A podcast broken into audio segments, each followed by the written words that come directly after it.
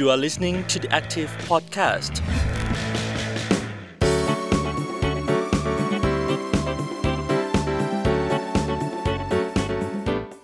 สวัสดีค่ะ The Active Podcast สัปดาห์นี้อยู่กับเอิญอรวรรณสุขโขนะคะ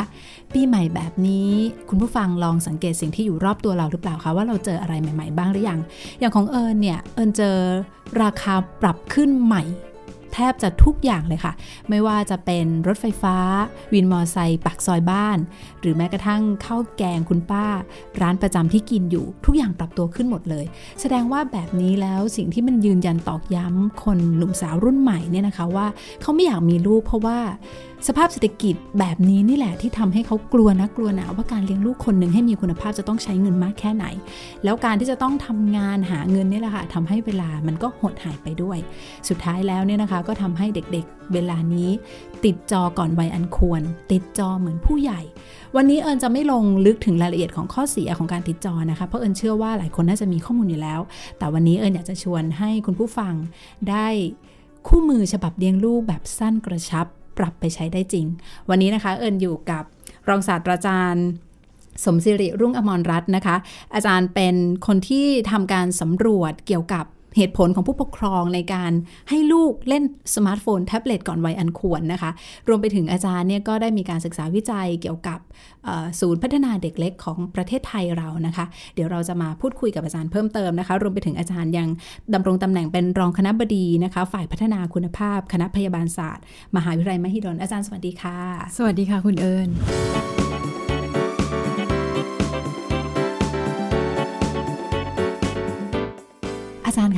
เห็นว่าอาจารย์เนี่ยไปสำรวจผู้ปกครองมา 2 ปีซ้อนเลยล่าสุดเลยนะคะ แล้วได้เหตุผลเหมือนกัน 2 เหตุผลใหญ่ ๆ ที่ทำให้ผู้ปกครองเลือกให้ลูกๆของเขาอยู่กับสมาร์ทโฟน ติดหน้าจอมันเป็นเพราะอะไรคะอาจารย์คือก็น่าตกใจนะคะที่เราเห็นว่า พอเวลาที่เขาให้เหตุผลนะเหตุผลแรกโด่งนำเลยค่ะ ก็คือว่าไม่รู้จะเล่นอะไรกับลูกค่ะ คือก็เราก็ก็เลยรู้สึกว่า เอ๊คือทำไมหรืออาจจะเป็นเพราะว่าเราอยู่ในอาจจะเป็นเพราะว่าสิ่งที่เราสังสำรวจครั้งนี้มันเป็นสำรวจในเมืองหรือเปล่านะคะ เพราะว่าคุณพ่อคุณแม่ก็อาจจะใช้เวลากับการทำอย่างอื่นเยอะ เช่นจะต้องทำงานออกนอกบ้านนะคะ เพราะฉะนั้นพอถึงเวลาพออยู่กับลูกก็อาจจะนึกไม่ออกว่าตัวเองจะต้องเล่นอะไรกับลูก มันยากมันซับซ้อนขนาดนั้นนะคะอาจารย์การที่เราจะต้องเล่นกับลูกการที่เราต้องเล่นเด็กกับเด็กคนหนึ่งเขาต้องการการเล่นแบบไหน เพราะว่ามันอาจจะเป็นการที่ไม่ว่าจะเป็นมือถือมันเข้ามาเยอะจนพ่อแม่เองก็เล่นแล้วลูกก็เลยอยากเล่นนะคะ แล้วถ้าถามว่าเราจะเล่นแบบไหนถึงจะดีได้บ้าง จริง ๆ แล้วค่ะ คือแค่แค่มองหน้ากัน แค่เห็นว่ากำลังทำอะไรกันอยู่ แล้วก็อยู่ในสายตา แล้วเวลาที่พูดคุยกันเนี่ยก็คล้าย ๆ กับเปิดปากอ้าปากให้เขาเห็นว่าเรากำลังใส่ใจความรู้สึกเขานะคะ จ้องตาเขาจริง ๆ แล้วเราก็จะคิดกิจกรรมการเล่นได้หลายอย่างเลยค่ะ เพียงแต่ว่ามันอาจจะต้องลองก่อนนะคะว่าอย่างไหนที่เขาชอบนะคะ เด็กบางคนอาจจะชอบการวิ่งเล่นด้วยกันนะคะ เด็กบางคนก็อาจจะชอบการที่ได้ทำกิจกรรมเล็ก ๆ น้อย ๆ ไม่ว่าจะเป็นตักข้าวหาอาหารอะไรแบบนี้ก็ได้ มันก็เป็นการเล่นได้ทั้งนั้นนะคะ หรือแม้แต่ว่าถ้าเขากำลังเล่นอยู่แล้วเรานั่งอยู่ข้างๆ โดยที่เราไม่ได้ทำอะไรเลย แบบนั้นได้ไหมคะอย่างนี้ คือถ้าสมมุติว่าจะเพิ่มอีกนิดก็คือการสนทนา คือการพูดคุยกันด้วย ถ้านั่งอยู่ข้างๆ แล้วเขาเล่นอยู่เนี่ย ถ้าเราตั้งคำถามเขาสักนิดหนึ่งเขาจะคิดแล้วเขาก็จะตอบกับเราอะค่ะ เราก็รู้สึกว่ามันก็จะมีปฏิสัมพันธ์นะคะ เขาก็จะสนุกเราก็จะสนุก แล้วบางทีคำตอบจากเขาอะค่ะ ตอนนี้เราก็จะเห็นใช่ไหมคะใน TikTok เยอะแยะเลยค่ะคำตอบจากเด็กหรือคำพูดจากเด็กบางทีมันน่ารักโดยที่เราไม่รู้ตัวนะคะ มันชวนหลงใหลอะค่ะ คือบางทีเราพอเราไม่พูดกับเขาเราก็เลยไม่รู้ว่าเขามีมุมน่ารักแบบนี้ด้วยอย่างเงี้ยค่ะอาจารย์อาจารย์คะแต่ว่าเอิญก็เข้าใจนะหลายคนเนี่ยก็จะบอกว่าที่ที่ไม่รู้จะเล่นกับลูกยังไงรวมไปถึงว่าบางคนต้องทำงานไปด้วย คือแล้วถ้าเกิดพ่อแม่ที่แบบโอ้โหตอนนี้เนี่ยทำงานเนี่ยกลับมาบางทีก็ดึกแล้วลูกก็นอนแล้วอะไรเงี้ยมันพอจะมีวิธีเป็นไปได้ไหมคะ ที่เราจะทำให้ให้ให้เรายังทำงานได้ด้วย แล้วก็เราก็สามารถสร้างปฏิสัมพันธ์กับลูกได้ด้วย คือถ้าถามว่าตอนนี้คือ ในความเห็นส่วนตัวนะคะ คิดว่าการที่เราจัดเวลานะคะ แม้เพียงครึ่งหรือหนึ่งชั่วโมงอะค่ะ มันก็อาจจะเป็นเวลาที่สำคัญได้อะค่ะ เพียงแต่ว่าเราอย่าก็เราเข้าใจอยู่ค่ะว่าเวลาของเราเนี่ยมันหมดไปกับสิ่งอย่างละเยอะแยะนะคะ การที่เราจัดเวลาอาจจะครึ่งถึงหนึ่งชั่วโมงต่อวัน กับการที่เราปลอดของที่เราจะต้องเล่นมือถือหรือทำงานต่อนะคะ ในขณะเดียวกันเราก็ดูว่าเวลาที่เขาอาจจะก่อนนอน อาจจะประมาณทุ่มหนึ่งอย่างเงี้ยค่ะค่ะ ก็อาจจะเป็นเวลาที่พอจะบรรจบกันได้อะนะคะ แล้วในกิจกรรมในทุ่มหนึ่งในชั่วโมงหนึ่งก่อนนอนเนี่ยเราก็ลองดูว่า อาจจะมีอานิทานด้วยกันสัก 20 นาทีก็พอหรือ 10 นาทีก็อาจจะเบื่อแล้วค่ะแล้วเราเล่นเกมอะไรกับเขาได้บ้าง ระหว่างนี้เราก็ปกปกติความสนใจของเด็กจะไม่ได้เยอะอยู่แล้ว อาจจะตามช่วงวัยอะค่ะเพิ่มขึ้นเรื่อยๆ อาจจะ 10ถึง20 นาที แต่ละกิจกรรม แต่ว่าแต่ละกิจกรรมขอให้มีการพูดคุยกันเพื่อค่ะตั้งคำถามชวนคุยชวนเล่นอย่างเนี้ยค่ะอือฮึอาจารย์บอกว่าทำสั้นๆก็ได้ 20 นาที ครึ่งชั่วโมงหรือ 1 ชั่วโมงก็ได้ค่ะใช่ไหมคะ ก็คือให้พูดคุยค่ะให้สบตาแล้วมีอะไรอีกไหมคะอาจารย์ที่จริงๆที่แล้วช่วงหนึ่งชั่วโมงนั้นมันควรจะต้องทำสิ่งที่สิ่งที่เด็กเขาจะภาคภูมิใจกับเราอีกอย่างก็คือคำชมของเราอะค่ะคือการที่เราพูดคุยหรือเล่นกับเขาเนี่ยถ้าเราทำให้เขารู้สึกภูมิใจกับสิ่งที่เขาได้ทำหรือว่าสิ่งที่เขาได้พูดคุยกับเราขึ้นมาเนี่ยค่ะ มันจะเหมือนจะใช้คำว่าอะไรใจฟูมั้งคะเขาจะรู้สึกเขามีความสุขจังเลยที่เขาอยู่กับแม่ เพราะเขาได้รับความรักและความชื่นชมจากแม่ มันจะเป็นความรู้สึกที่ที่เราค่อยๆสั่งสมด้วยค่ะ ระยะเวลาที่เพิ่มมากขึ้นในช่วงแรกอาจจะได้แป๊บเดียว แต่พอหลังจากนั้นนะคะ ทั้งเราและเขาอาจจะติดใจแล้วก็ขยายเวลา เมื่อเราว่างเมื่อไหร่เราก็หาเวลาสั้น ๆ แบบเนี้ยไปเรื่อย ๆ แล้วมันจะค่อย ๆ เพิ่มเวลาไป แล้วพอถึงเวลาเขาจะโตขึ้นมาอย่างที่อย่างคนที่มีความสุขอะค่ะ เพราะว่าเขาได้รับความชื่นชมและไว้วางใจอะค่ะค่ะอาจารย์ค่ะเอิญเคยได้ยินบางคนเขาก็บอกว่าให้กำลังใจบ่อยๆ ลูกจะเหลิงไหมลูกจะติดคำชมไหมอันนี้ต้องกังวลเรื่องนี้ไหมคะ สำหรับตัวเองอะค่ะ เราก็คงไม่ให้กำลังใจพร่ำเพรื่อไหมคะ เราก็คงจะดูว่าถ้าสมมติว่ากิจกรรมไหนที่เขาทำถูกเราก็ยกย่องแล้วเราก็ชมเชยเขาได้ เช่น ถ้าสมมติว่าเขาตอบสีถูก บางทีเราก็รู้สึกว่ามันก็แค่นี้เองเนาะมันไม่ได้มันไม่ได้เสียอะไรกำลังใจเล็ก ๆ น้อย ๆ แบบนี้เขาก็จะกล้าที่จะตัดสินใจคุยกับเราหรือบอกสีเราต่อไปก็ได้นะคะ แต่ว่าถ้าถ้าไปสกัดกั้นอย่าทำอะไรเงี้ยไม่ถูก มันก็จะความรู้สึกอีกแบบหนึ่งแต่ในขณะที่พฤติกรรมบางพฤติกรรมอย่างที่คุณเอิญถามอะค่ะว่า ถ้ามันดูแล้ว ไม่ถูกอะค่ะ มันก็คงต้องไม่ถูกค่ะ เราก็คงไม่ใช้คำพูดที่ที่เรียกว่าอ่าชื่นชมในขณะที่เขาทำผิดแต่แต่ตอนนี้เรากำลังพูดย้อนกลับไปที่ว่าเรามีเวลาแป๊บเดียวค่ะเพราะฉะนั้นเวลาแป๊บเดียวจะทำให้เขาอยู่กับเราแล้วมีความสุขเนี่ยมันก็เลยเหมือนมีคำชมอยู่บ้างก็น่าจะดีนะคะอืมเออเพราะว่าเป็นเวลาเล่นค่ะ แสดงว่าการมีปฏิสัมพันธ์ แล้วก็จะทำให้ความสุขมันเกิดขึ้นตลอดหนึ่งชั่วโมงนี่แหละค่ะเป็นสิ่งที่ที่เราน่าจะทำ กับลูกแบบนี้นะคะค่ะแล้วก็มีอีกหนึ่งเหตุผลที่อาจารย์บอกว่าผู้ปกครองตอบนั่นก็คือลูกซนค่ะลูกไม่อยู่นิ่งค่ะไอ้พฤติกรรมแบบนี้แหละเลยทำให้เขาเนี่ยเอาโซเชียลมาให้เล่น แล้วพอเล่นปุ๊บ ลูกนิ่ง ลูกหยุดอ้าวพ่อแม่แบบโอ้โห แสดงว่าหาเครื่องสยบพฤติกรรมได้แล้ว แบบนี้เหตุผลแบบนี้ใช่ไหมคะอาจารย์ คือจริง ๆ แล้วเอ่อ ถ้าสมมุติว่าเราตอนที่เราออกจากโรงพยาบาลนะคะ ถ้าคลอดที่โรงพยาบาลของกระทรวงสาธารณสุขเนี่ยเราจะได้คู่มือการส่งเสริมพัฒนาการค่ะซึ่งในคู่มือการส่งเสริมพัฒนาการจะบอกว่าเด็กแต่ละช่วงวัยเขาจะมีพฤติกรรมแบบไหนค่ะทีนี้ถ้าสมมติว่าเป็นช่วงของวัย1ถึง2ปีอะค่ะค่ะเขาเริ่มรู้จักตัวเองเพิ่มมากขึ้น เขาก็จะเริ่มที่จะสำรวจกล้ามเนื้อมัดใหญ่เขาเริ่มทำงานได้ดี เช่นเขากำลังจะเขาจะอยากเดินแล้วเขาค่ะกำลังจะอยากวิ่ง เพราะฉะนั้นตอนนี้มันเป็นโลกที่เปลี่ยนแปลงไปสำหรับเขาค่ะเขาก็อยากจะดูนู่นดูนี่ในขณะเดียวกันความสนใจของเขาว่ามันจะไม่ได้นาน คือเขาก็จะไม่ได้นานด้วยวัยของเขาอยู่แล้ว เขาก็จะอาจจะได้ตรงนี้ 10 นาทีค่ะตรงนั้น 20 นาที ถ้าสมมติว่าเขาไม่มันไม่สนุกหรือไม่สนใจเนี่ยเขาก็จะเปลี่ยนไปเรื่อยๆ เพราะฉะนั้น พอถึงเวลาแล้วเนี่ยเราเราจะแปลความว่าตรงนั้นเขาซนไม่อยู่นิ่ง เราก็อาจจะต้องดูก่อนนะคะ ว่าบางครั้งเนี่ยสิ่งที่เขาชอบเนี่ยเขาอาจจะอยู่ตรงนั้นได้นานแต่ยกเว้นมือถือนะคะ เช่น สมมุติว่านังนิทานเล่มเนี้ยสีสันมันดูสวยดี แล้วเขานั่งอยู่ตรงนั้นเปิดไปเปิดมาของเขาได้เนี่ยก็แสดงว่าก็ไม่ได้สนไม่อยู่นิ่งอย่างเงี้ยค่ะเพราะฉะนั้นเนี่ยมันก็ขึ้นอยู่กับช่วงวัยของเขาอย่าง 2-3 ปีตอนนี้วิ่งได้ดีเลยค่ะ เพราะฉะนั้นการวิ่งได้ดีของเขาจะสนุกกับการที่ได้มีกิจกรรมตลอดเวลา แต่เราคิดว่าเราไปแปลความว่าสิ่งนั้นน่ะ วุ่นวายแล้วเราควรจะสลบสยบความวุ่นวายของเราค่ะยังไงอ่าฮะบางคนก็จะกลัวว่าถ้าวิ่งแบบนี้อุบัติเหตุอะไม่อย่ามีคนวิ่งดูอะอย่างเงี้ยนะคะหยุดคือคำพวกนี้จะต้องมาก่อนเลยอ่าเพราะเราก็จะกังวลว่ามันจะไปเกิดเหตุแบบอื่นใช่อย่างเงี้ยค่ะ ก็เลยคิดว่าการที่ตัดสินใจเอามือถือให้กับเขาเนี่ยเขานิ่ง เขานิ่งจริง ๆ ค่ะ เพราะว่าค่ะภาพเคลื่อนไหวอย่างที่เราเห็นนะคะ มันมันมันเร้าใจแล้วมันก็ค่ะสนุกแล้วมันก็ทำให้เขาอยู่ตรงนั้น แต่ว่าข้อเสียของอันนี้มันมากมายหลายอย่างอย่างที่คุณเอิญทราบอะค่ะ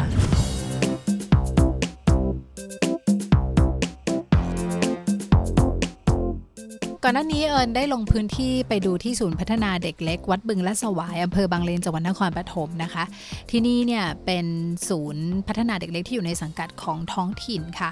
มีเด็กๆอยู่ 55 คน มีผู้ช่วยครู 2 คนที่จบเอกปฐมวัยโดยตรงนะคะ แล้วก็มีพี่เลี้ยงอีก 3 คนรวมเป็น 5 คนค่ะ ครูเพนซึ่งเป็นผู้ช่วยครูนะคะเล่าให้เอิญฟังแบบนี้นะคะว่า เด็กบางคนเนี่ยมีพัฒนาการที่แตกต่างกันค่ะ แล้วเด็กที่ติดโซเชียลมีเดียติดหน้าจอเนี่ยค่ะ จากการพูดคุยกับผู้ปกครองเนี่ยจะมีพฤติกรรมที่ต่างออกไป อย่างเช่นเวลาที่ทำกิจกรรมเนี่ยเขาจะสนใจน้อยลง ไม่สบตา บางคนเนี่ยถึงกับไม่พูด แล้วบางคนที่หนักเลยนะคะ ก็คือกล้ามเนื้อมัดเล็กมัดใหญ่ไม่ได้ถูกกระตุ้น ไม่ได้ถูกใช้งาน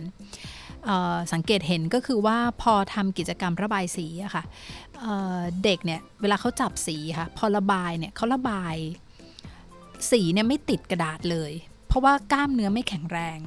แล้วก็พลิกหนังสือเนี่ยบางคนเนี่ยพลิกหนังสือไม่เป็น อันนี้นี่เป็นผลพวงที่เกิดจากเด็กๆเนี่ยค่ะอยู่กับโซเชียลนานๆ แล้วแทนที่จะได้เล่นสนุกสนานได้ใช้กล้ามเนื้อมัดเล็กมัดใหญ่เนี่ยโอกาสพวกนี้มันหายไป ลองไปฟังเสียงจากครูเพนกันค่ะ เวลาเราให้เด็กทำกิจกรรมเสริมประสบการณ์เนี่ยค่ะ อย่างเช่นหนูกำลังสอนอยู่เนี่ยเด็กปกติอะค่ะเขาก็จะตั้งใจฟังเราเนอะแต่เด็กที่เขาติดโทรศัพท์เนี่ยเขาจะสมาธิสั้นเขาจะไม่ค่อยสนใจเรา เขาจะมองเราแค่แป๊บเดียวค่ะ แล้วเขาก็จะเดิน เขาจะไม่ค่อยยึดติดกับเรา บางคนเนี่ยไม่ได้เลย แม้กระทั่งพูด พูดก็พูดไม่ได้ ผู้ปกครองส่วนใหญ่ก็ก็จะ รับกับเราเนอว่าอยู่บ้านอะกลัวทำงานไม่ได้ก็จะยื่นโทรศัพท์ให้น้อง เราก็จะแนะนำเขาไปว่าเปลี่ยนจากยื่นโทรศัพท์เป็นลองซื้อหนังสือนิทานเนี่ยค่ะ แบบที่โรงเรียนมีหรือว่าแบบไหนก็ได้ ส่งให้น้องน้องอ่านไม่ได้หรอกค่ะ แต่ว่าใช้เปิดดูภาพเอา น่าจะดีกว่าโทรทัศน์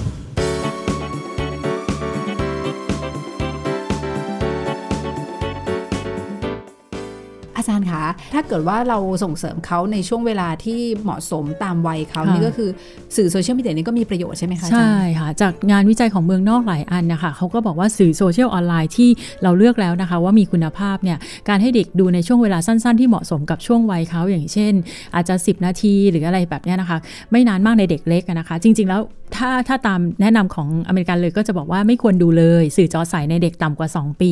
ทีนี้พอมากกว่า 2 ปี ถ้าเราดูในช่วงสั้น ๆ 10ถึง20นาที แต่ว่าเป็นความรู้หรือว่าเป็นสิ่งที่จะทำให้เขาสอนเขาหรือว่าจำความได้อะไรเงี้ยนะคะอันเนี้ยเราก็แนะนำว่าทำได้แล้วมันก็ทำให้เอ่อการเรียนรู้เขาดีขึ้น แต่ทั้งนี้ทั้งนั้นเลยค่ะ เรื่องสำคัญค่ะ ไม่ว่าจะของเล่นชนิดใด ถ้าคุณพ่อคุณแม่อยู่ด้วยค่ะ คือ เพราะว่าการที่จะชี้ชวนเขาหรือชวนให้เขาดู หรือชวนให้เขาจำหรือแม้กระทั่งสมมติว่าเปิด A B C อย่างเงี้ยค่ะ ถ้าร้องเพลงไปกับเขาอะค่ะ ยังไงก็สนุกกว่าการที่ปล่อยให้เขานั่ง แล้วเขาก็ดูเอาเองเข้าใจเอาเองว่าสิ่งนี้คืออะไรอย่างเงี้ยค่ะ ก็คือการประกบนี่เป็นเรื่องสำคัญมาก ใช่ค่ะ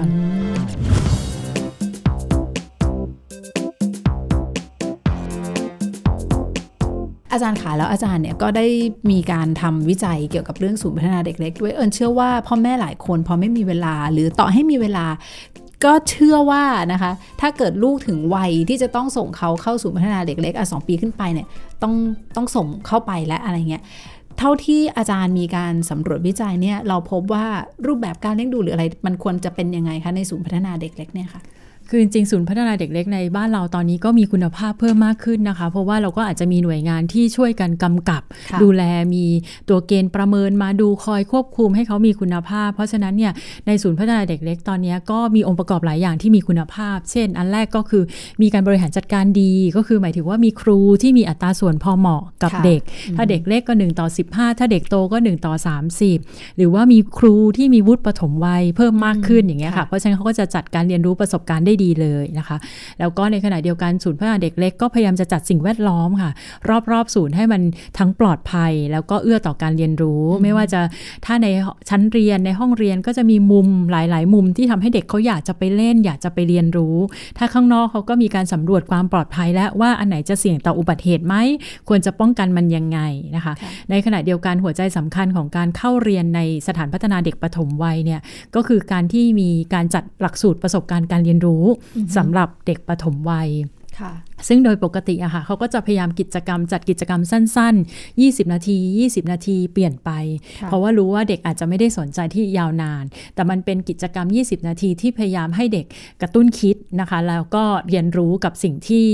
อารอบตัวเรา หรือไม่ก็สิ่งแวดล้อม หรือว่าตัวเราอะไรหลาย ๆ อย่างที่ทำให้เขาเข้าใจในแต่ละวันเพิ่มมากขึ้น แล้วครูก็พยายามทำให้กิจกรรมเหล่านั้นมันสนุกค่ะ เพราะว่าสนุกเกิดการเรียนรู้ได้ดีด้วยนะคะ แล้วก็เรื่องของสุขภาพศูนย์พัฒนาเด็กก่อนวัยเรียนตอนนี้ก็ทำให้เอ่อเด็กมีสุขภาพดีขึ้นนะนะคะ ก็คือมีการชั่งน้ำหนักประเมินแล้วพยายามจะหาหนทางที่จะทำให้เด็กเขามีสุขภาพมีน้ำหนักส่วนสูงเป็นไปตามเกณฑ์ อย่างเช่นบางที่ที่เห็นมาอย่างเงี้ยค่ะ น้ำหนักต่ำกว่าเกณฑ์ค่ะครูก็หาทางออก โดยการที่ให้ไก่ พ่อแม่ไปเลี้ยงที่บ้าน แล้วเวลาที่ไก่ออกไข่อะค่ะเอาก็ให้เอาไข่อันนั้นอะมาให้ เพราะฉะนั้นเนี่ยเด็กก็จะมีไข่กินทุกวันอย่างเงี้ยค่ะ คือมันเหมือนก็มีกาการรการมีส่คิวดนที่แบบว่าแยบยนต์มากเลยค่ะใช่ของครูนะคะใช่แล้วเด็กก็ได้กินไข่ทุกวันโดยที่จริง ๆ อาหารโรงเรียนก็อาจจะมีไข่แต่ว่าในส่วน ประกอบของทุกคนอาจจะไม่ได้ทั้งฟองอย่างเงี้ยค่ะแต่อันเนี้ยเด็กก็จะเพิ่มน้ำหนักก็จะมีได้อย่างเงี้ยค่ะครูเขาก็จะพยายามหาทางหรือว่าถ้าเป็นเด็กที่อ่าตัวน้อยๆ อย่างที่ว่าเนี่ยก็อาจจะใส่ถ้ากินแกงจืดก็อาจจะใส่น้ำมันนิดๆเข้าไปในแกงเนี้ยมันก็เพิ่มไขมันเนี่ยค่ะก็พยายามจะเพราะว่าพวกครูก็อบรมค่ะเดี๋ยวนี้เขาครูก็อบรมเขารู้เพิ่มมากขึ้นอืมเพื่อจะทำให้ทำยังไงดีให้อ่าน้ำหนักน้อยทำแบบนี้ ถ้าน้ำหนักอ้วน แทนที่จะกินข้าวเสร็จแล้วนอนเลยไปทำอะไรก่อนดีอะไรอย่างเงี้ยก็จะมีกิจกรรมครูเขามีหลายอย่างค่ะรวมถึงอันสุดท้ายที่ก็เป็นหัวใจสำคัญเหมือนกัน ก็คือการที่ให้ผู้ปกครองมามีส่วนร่วมในการดูแลเด็กค่ะเพไม่ราะใช่ว่าทิ้งภาระทุกอย่างให้ใช่ให้กับศูนย์เลยนะคะใช่ค่ะเขาก็จะพยายามทำจดหมายสื่อสาร หรือวิธีการสื่อสารว่าวันนี้ลูกคุณเรียนอะไรไปอย่างเงี้ยค่ะศูนย์ที่มีคุณภาพส่วนใหญ่ก็จะพยายามทำแบบเนี้ยค่ะ ให้ให้ให้มันเกิดคอนเน็ชันระหว่างกัน แล้วก็ช่วยเหลือกันดูแลนะคะ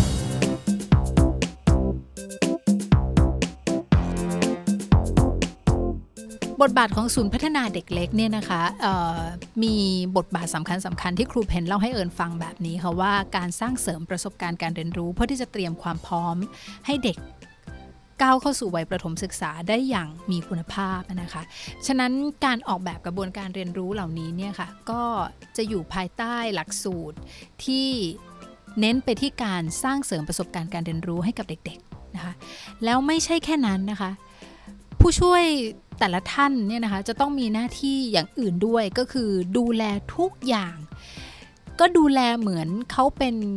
เป็นครู เป็นพ่อเป็นแม่เป็นผู้ปกครองอีกท่านหนึ่ง ดูแลทั้งความสะอาด ความเรียบร้อย ความเป็นอยู่อาหารการกินเอาเข้านอน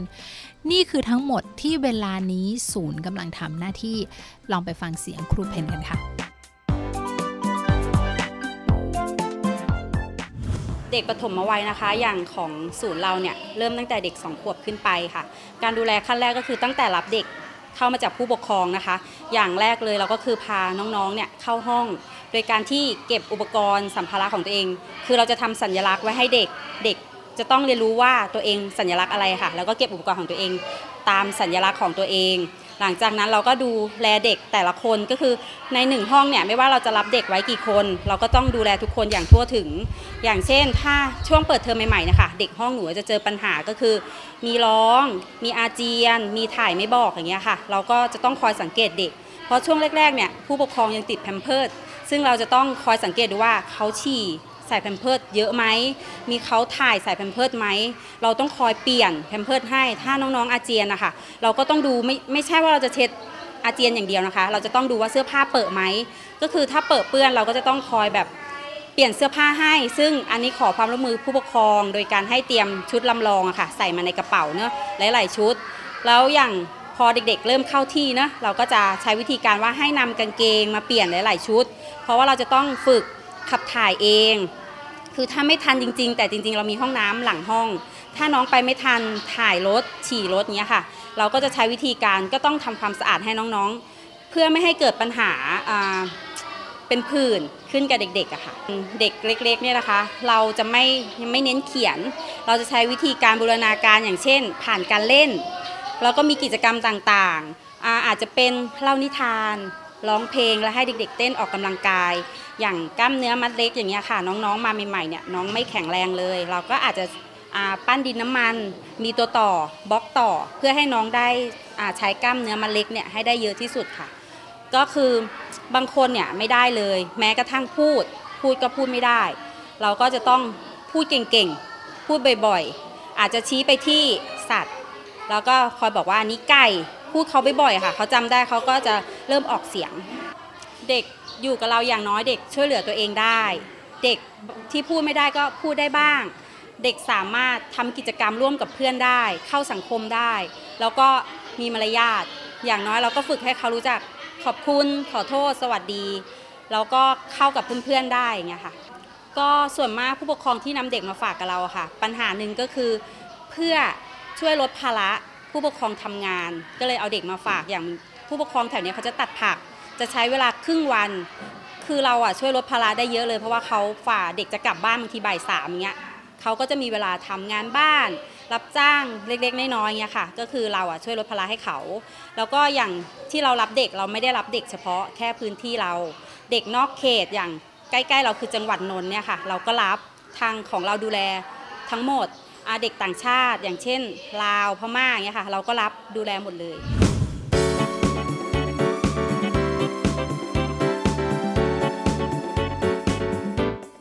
อาจารย์คะมันมีหลายคำถามมากเลยว่าสนุกกับเรียนรู้มันไปด้วยกันได้ไหม เพราะว่าสุดท้ายแล้วผู้ปกครองต้องเลือกไหมว่า จะต้องไปสายเรียนจ๋าเลย หรือว่าฉันควรจะไปสายเล่นเลย จริง ๆ แล้ว เล่นกับเรียนรู้มันอยู่คู่ด้วยกันได้ใช่ไหมใช่ค่ะ อันนี้เห็นด้วยอย่างจริงนะคะว่าจริง ๆ แล้วการที่เราจะเกิดการเรียนรู้ว่าบางทีมันเหมือนกับการที่สมองเราอะเปิดโล่งแล้วก็พยายามจะรับสิ่งนี้ ทีนี้ถ้าสมมุติว่าความสนใจมันน้อยอะค่ะหรือไม่ไม่สนุกเลยอย่างถ้าจริง ๆ จะว่าไปอย่างแม้กระทั่งตัวเราอะค่ะ ถ้าอาจารย์คนไหนเลคเชอร์น่าเบื่ออย่างเงี้ยก็พร้อมที่จะหลับแล้วก็จำไม่ได้ว่าไหมคะทีนี้ถ้ากิจกรรมที่ให้ทำก็เลยเป็นความความดีของครูปฐมวัยเหมือนกันนะคะ ที่พยายามจะคิดกิจกรรมที่สนุกอะค่ะคือเขาจะไม่มีกิจกรรมมาสอนเราเลคเชอร์แน่ ๆ เพราะฉะนั้นแต่ละกิจกรรมจะให้ลงมือทำจะให้ลองเรียนรู้ดูว่ามันเป็นยังไงอย่างเงี้ยค่ะ ให้ไปสำรวจปลาในน้ำให้ไปเดินไปตรงไหนยังไง ให้เขาให้มีกิจกรรมผ่านภาพจำ ซึ่งเขาก็จะเรียนรู้ผ่านการจำแล้วก็มันก็จะเป็นกิจกรรมที่สนุกด้วยค่ะ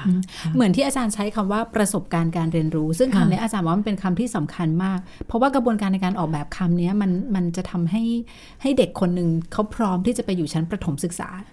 ใช่ค่ะ เพราะจริงๆ อันนี้จะเป็นคำของการจัดหลักสูตรปฐมวัยหลักสูตรปฐมวัยล่าสุดนะคะเขาจะไม่ใช้การเรียนก็คือในเด็กปฐมวัยใช้การจัดประสบการณ์การเรียนรู้อะค่ะ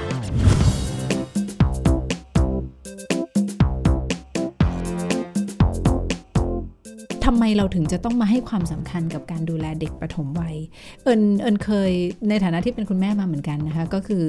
เห็นเขาบอกว่าเวลาเนี่ยพอมันผ่านไปแล้วเนี่ยทุกคือกฎของเวลามันตายตัวนะว่ามันผ่านไปแล้วทุกอย่างเป็นอดีตแก้ไขไม่ได้ โดยเฉพาะพัฒนาการของเด็กก็เหมือนกัน เขาบอกว่าถ้าผ่านไปแล้ว คุณจะมาทำในสิ่งที่คุณไม่ได้ทำในช่วงอีกช่วงวัยหนึ่ง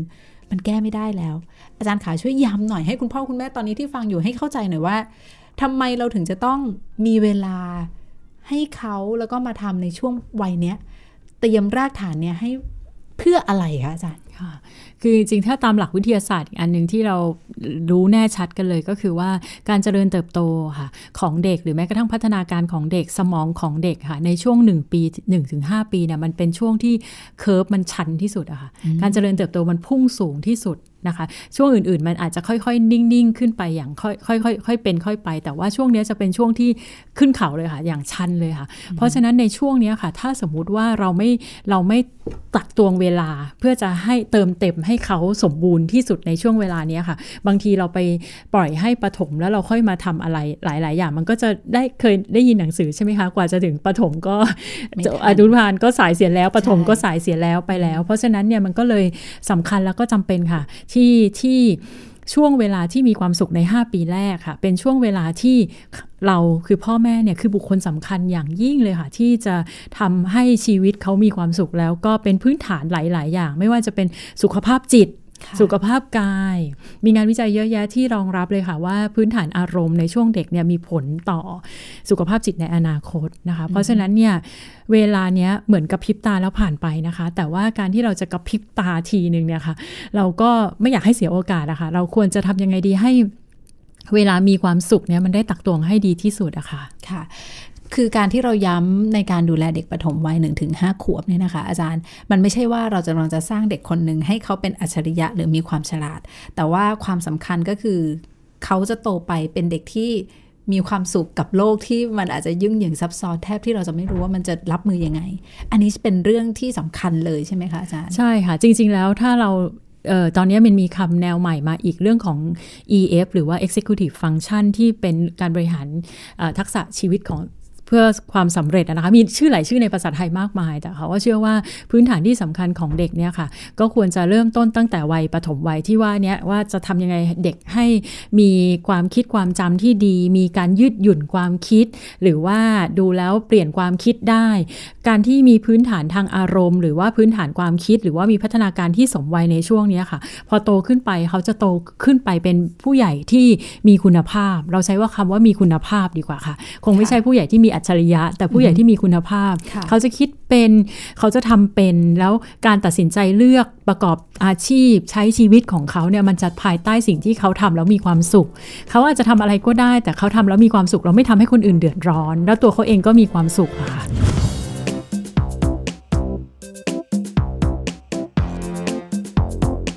เชื่อว่าทุกคนฟังอยู่คงจะไม่ใช่เฉพาะลูกๆหรอกนะคะ คิดว่าทุกคนเนี่ยก็คงจะใช้ชีวิตเพื่อเป้าหมายคล้าย ๆ กันก็คือว่าเราก็คงอยากจะมีความสุขนะคะ ก็ดูเหมือนว่าทั้งหมดที่เราคุยกันแล้วก็ความคาดหวังของเรานะคะ ก็คือว่าอยากให้ทุกคนเนี่ยมีคู่มือในการเลี้ยงลูกฉบับที่แบบสั้น ๆ กระชับ แล้วก็ไปปรับใช้ได้จริง อาจารย์ขาท้ายที่สุดจริง ๆ ถ้าพ่อแม่ผู้ปกครองฟังอยู่เวลานี้ แล้วสุดท้ายฟังแล้วก็ยัง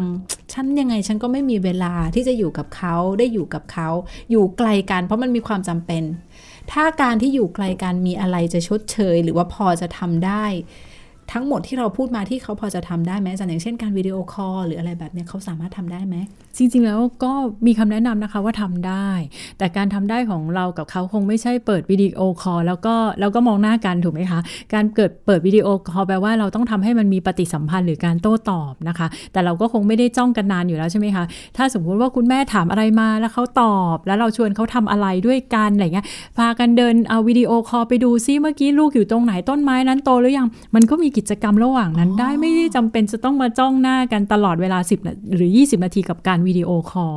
คือหาหาเรื่องทำหาเรื่องคุย เดี๋ยวแม่จะพาไปดูตรงนั้น เดี๋ยวหนูจะพาไปดูตรงนี้อย่างเงี้ยค่ะ มันก็เป็นการช่วยได้นะคะที่ในระยะเวลาที่ห่างกันนะคะ แต่ยังอย่าลืมว่าถ้าสมมติว่าคุณพ่อคุณแม่ไม่ได้อยู่ด้วยกันจริง แต่ว่ามีย่ายายอยู่ ระหว่างนั้นย่ายายก็ต้อง support อย่างที่เราอยากให้คุณพ่อคุณแม่ทำด้วยนะคะ ก็จะเท่ากับเติมเต็มได้ดีเลยค่ะ ค่ะ ค่ะ สุดท้ายนี้นะคะ ต้องขอขอบคุณนะคะ รองศาสตราจารย์สมศิรินะคะ ซึ่งให้เกียรติกับเราจริง ๆนะคะ ที่มาช่วยพูดคุยถึงเรื่องที่คิดว่ามันเป็นประโยชน์มากๆนะคะ กับคุณพ่อคุณแม่ยุคใหม่ แล้วก็เชื่อว่า